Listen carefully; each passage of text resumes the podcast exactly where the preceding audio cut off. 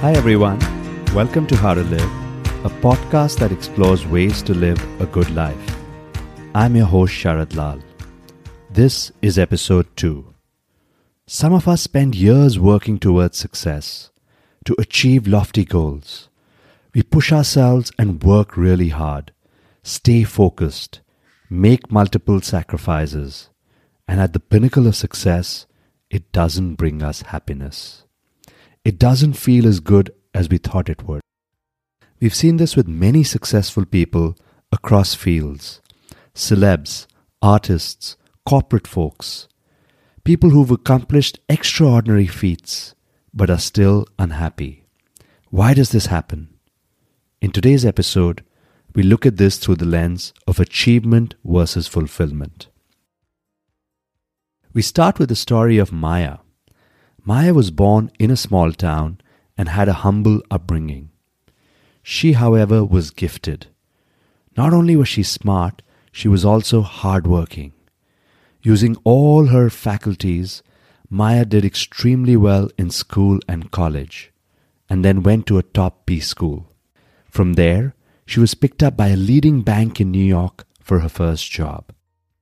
Her salary was more than most folks in that town made all their life. She had truly made it. The whole town was mighty proud of her. It's been 20 years since, and today Maya is a high flyer running a successful hedge fund. She's got it all. She's married, two wonderful kids, she's written about, an inspiration to everyone. Girls from her hometown want to be like her. Not only girls, the whole industry respects her. She is successful in every way. Then one day, while driving home after picking up her daughters, Maya loses control and blacks out. She finds herself in a hospital. Luckily, everyone is safe. She's just had a panic attack. This is not the first one. She's been having these quite regularly, but this time she's truly shaken. She put the life of her daughters in danger. She decides to seek help. Working with a therapist, Maya realizes that she isn't happy. There's emptiness and dissatisfaction inside. This shocks her. Her life is awesome in every way. People admire her, want to be like her. How can she be depressed? Does any of this sound familiar? Are there elements you can associate with? In our coaching, we've met people in similar situations. Folks gunning it in their careers, extremely influential, having done much better than they thought they ever would, but not really engaged in life, unsatisfied, unhappy. This typically occurs in midlife, when people are between the age of 40 to 45. They question if this is all there is to life. Some say they feel like a cog in the wheel. It could also happen during a crisis, like Maya when she had a health scare or a divorce. Another time this happens is when we face loss, when we lose someone close to us. That's when the importance of life gets renewed. We want to make a difference, we want to make an impact. At any of these stages, folks are drawn towards meaning. They look at life beyond the everyday 9 to 5 and seek something more. The typical impulse in such situations is to overcorrect. We think all or nothing. Some of us say, let's get away from the rat race. Let's go live a simple life in the countryside. Open a bookshop in a hill station. All this sounds romantic. However, it's often moving from one lopsided life to another. It's moving between extremes. Now, this certainly might work for some folks. However, a decision as big as this needs careful considerations. We need to ask ourselves why are we in this state? What should we do? And how should life look like after this? In this context, let's look at the achievement mindset versus the fulfillment mindset. Most of us grow up with the achievement mindset, right from school. We set ourselves targets, goals. We want to get good grades, be part of the soccer team, or join the ballet troupe touring the country. We set goals for ourselves and work towards achieving them. Once we get there, it gives us a sense of satisfaction, respect from peers and family, and this reinforces the cycle. We set newer goals for ourselves, and so on. We think this is the game of life, this is the way life is meant to be lived. As we then think of adulthood, we set goals of a high flying career, a six figure or a seven figure salary, a big house in a cool neighborhood, etc. This is the achievement mindset, working towards achieving something.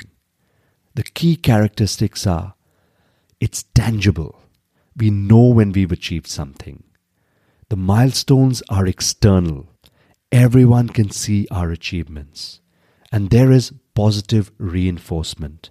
We get praise, we get admiration. This drives us to higher goals, bigger sacrifices, and the cycle goes on.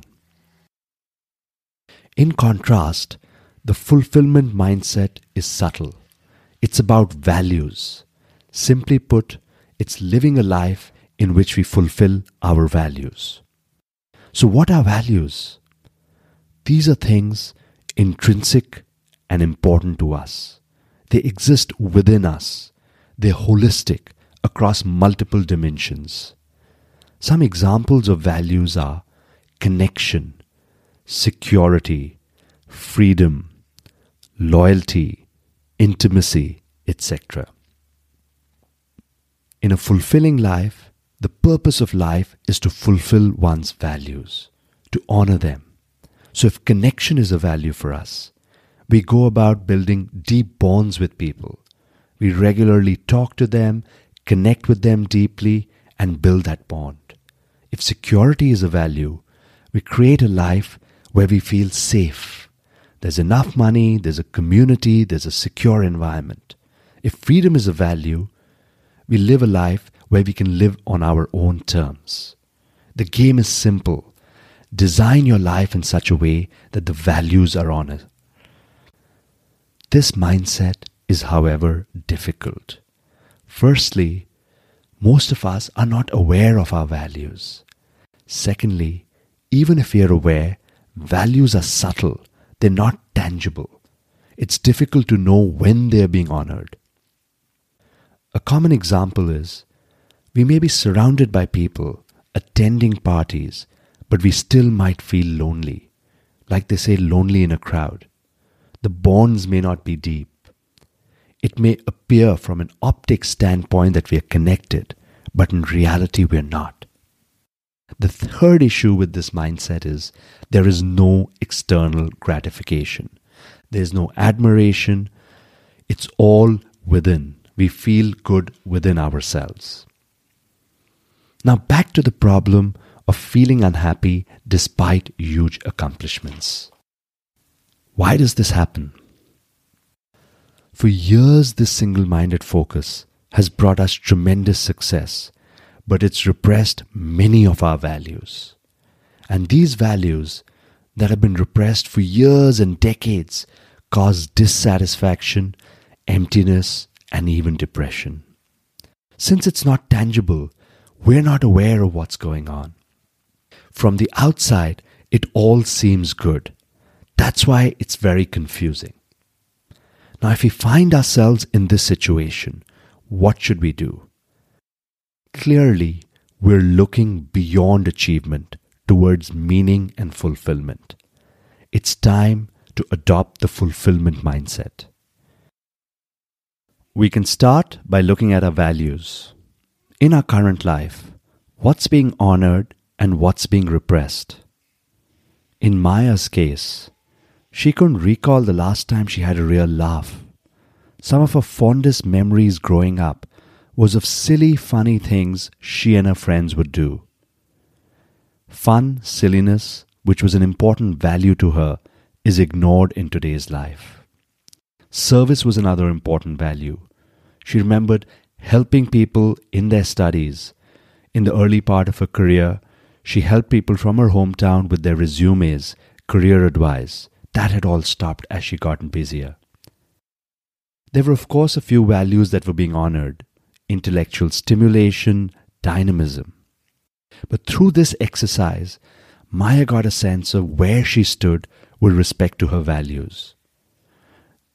Now, I understand many folks may not know what's the best way to figure your values. In this talk later, I'll share a few techniques that can help you. Once we've done this value work, it's important to consider practical stuff. What stage of life are we in? Are we single, married? Do we have kids? What are our responsibilities towards the family, debts we might have, money? That gives us a sense of where we are from a practical standpoint. Now, with all this information above, we can start to create a vision for what our ideal life would look like. This is not only a dream, but it can be a practical reality given the process that we've followed. In Maya's case, it wasn't leaving the city or the job that she was doing. She loved the global life. Dynamism, stimulation, it was a big value for her. It was about adding fun to her life. She reconnected with her old friends because she realized most of her relationships and friendships were within work where she couldn't truly be herself. She found friends outside work, reconnected with old ones, and started having fun. From a serving standpoint, she joined the board of an NGO and realized with all her experience, she could make a bigger impact and serve. Of course, with all this, some stuff needed to go. She looked at her life and said, I can reduce networking. In many cases, the interactions are meaningless. She also decided to spend less time at work and hired a strong number two so she could delegate. Now, overall, this could have some impact on her career, and she was clear about that. But from a holistic picture standpoint, she gained immensely. So she was very happy with the vision she set for herself. She was happy with the trade off. In our case, in a similar way, we can redesign our life in line with our vision and then spend the next few months working towards creating that life of happiness for ourselves. There is an important clarification on the achievement mindset that I'd like to get across. This mindset is also useful in many ways. Even for Maya, the achievement mindset got her from the small town to a global lifestyle, and she thrived in the dynamism that lifestyle offered. For folks we've coached, the achievement mindset has brought them to a place where they can actually sit back and then consider options. When we're looking at moving from point A to point B, when we have goals, this mindset is great. It helps us focus on goals blank out everything, and then we can reach our destination with tremendous velocity. The key takeaway is there are these two mindsets available to us. We can choose which one to use when. The key is being conscious in our choice. Often we are pushed around in life with no awareness on what we are doing, what choices we are making, and what's really going on here. My purpose is to share this framework so we can be a lot more deliberate and conscious in deciding the perfect life for ourselves. Now, if any of this resonates with you, here are two tools that might be useful to you. The first is Wheel of Life. It's a simple tool to assess how fulfilled you are in your life at this point of time. Think of it like in fitness, you have BMI. Think of it as BMI for life. It has eight parameters, which are the fairly common generic values for most of us career, relationships, money, etc. This is a self assessment on how important each parameter is to you right now and how fulfilled are you in each. going through this exercise, you'll get a sense of what are some important values to you which are not being fulfilled. For more details on how you can do this, please refer to the show notes. All this is in there. Another exercise you might consider doing is a value exercise, an exercise to figure out your values. This will need 15 to 20 minutes. To do this, you'll need a quiet corner where you can sit at peace. Once you find that, close your eyes and think of a time where you were really happy and fulfilled in life. Things were great. Think of that time. Where were you? What was going on? Who all were around? Paint a vivid picture. Write down whatever you see. Go back to the text and see what values were being honored. This will give you a starting point of identifying your values. If you want to do this a lot more thoroughly, it's good to use the help of a life coach. So that's it for today's episode. This and all other episodes sit on the website howtolive.life. Each episode has an individual page. Please leave comments, we can have a discussion there. You can even leave voice messages. But before we go, let me give you a sneak peek of the next episode. In the next episode, we talk about how, when negative events happen to us, we exaggerate and dramatize them in our mind. As a result, they seem a lot bigger than they are. This makes it difficult to handle these events and causes tremendous mental anxiety. The episode focuses on how to deal with this so that we can remove all the stories around the event and focus directly on the problem at hand, which makes it a lot easier to deal with. Please do join me for the next episode. I hope you enjoyed today's episode. If you haven't already, please do subscribe. Till next time, bye bye and have a wonderful day ahead.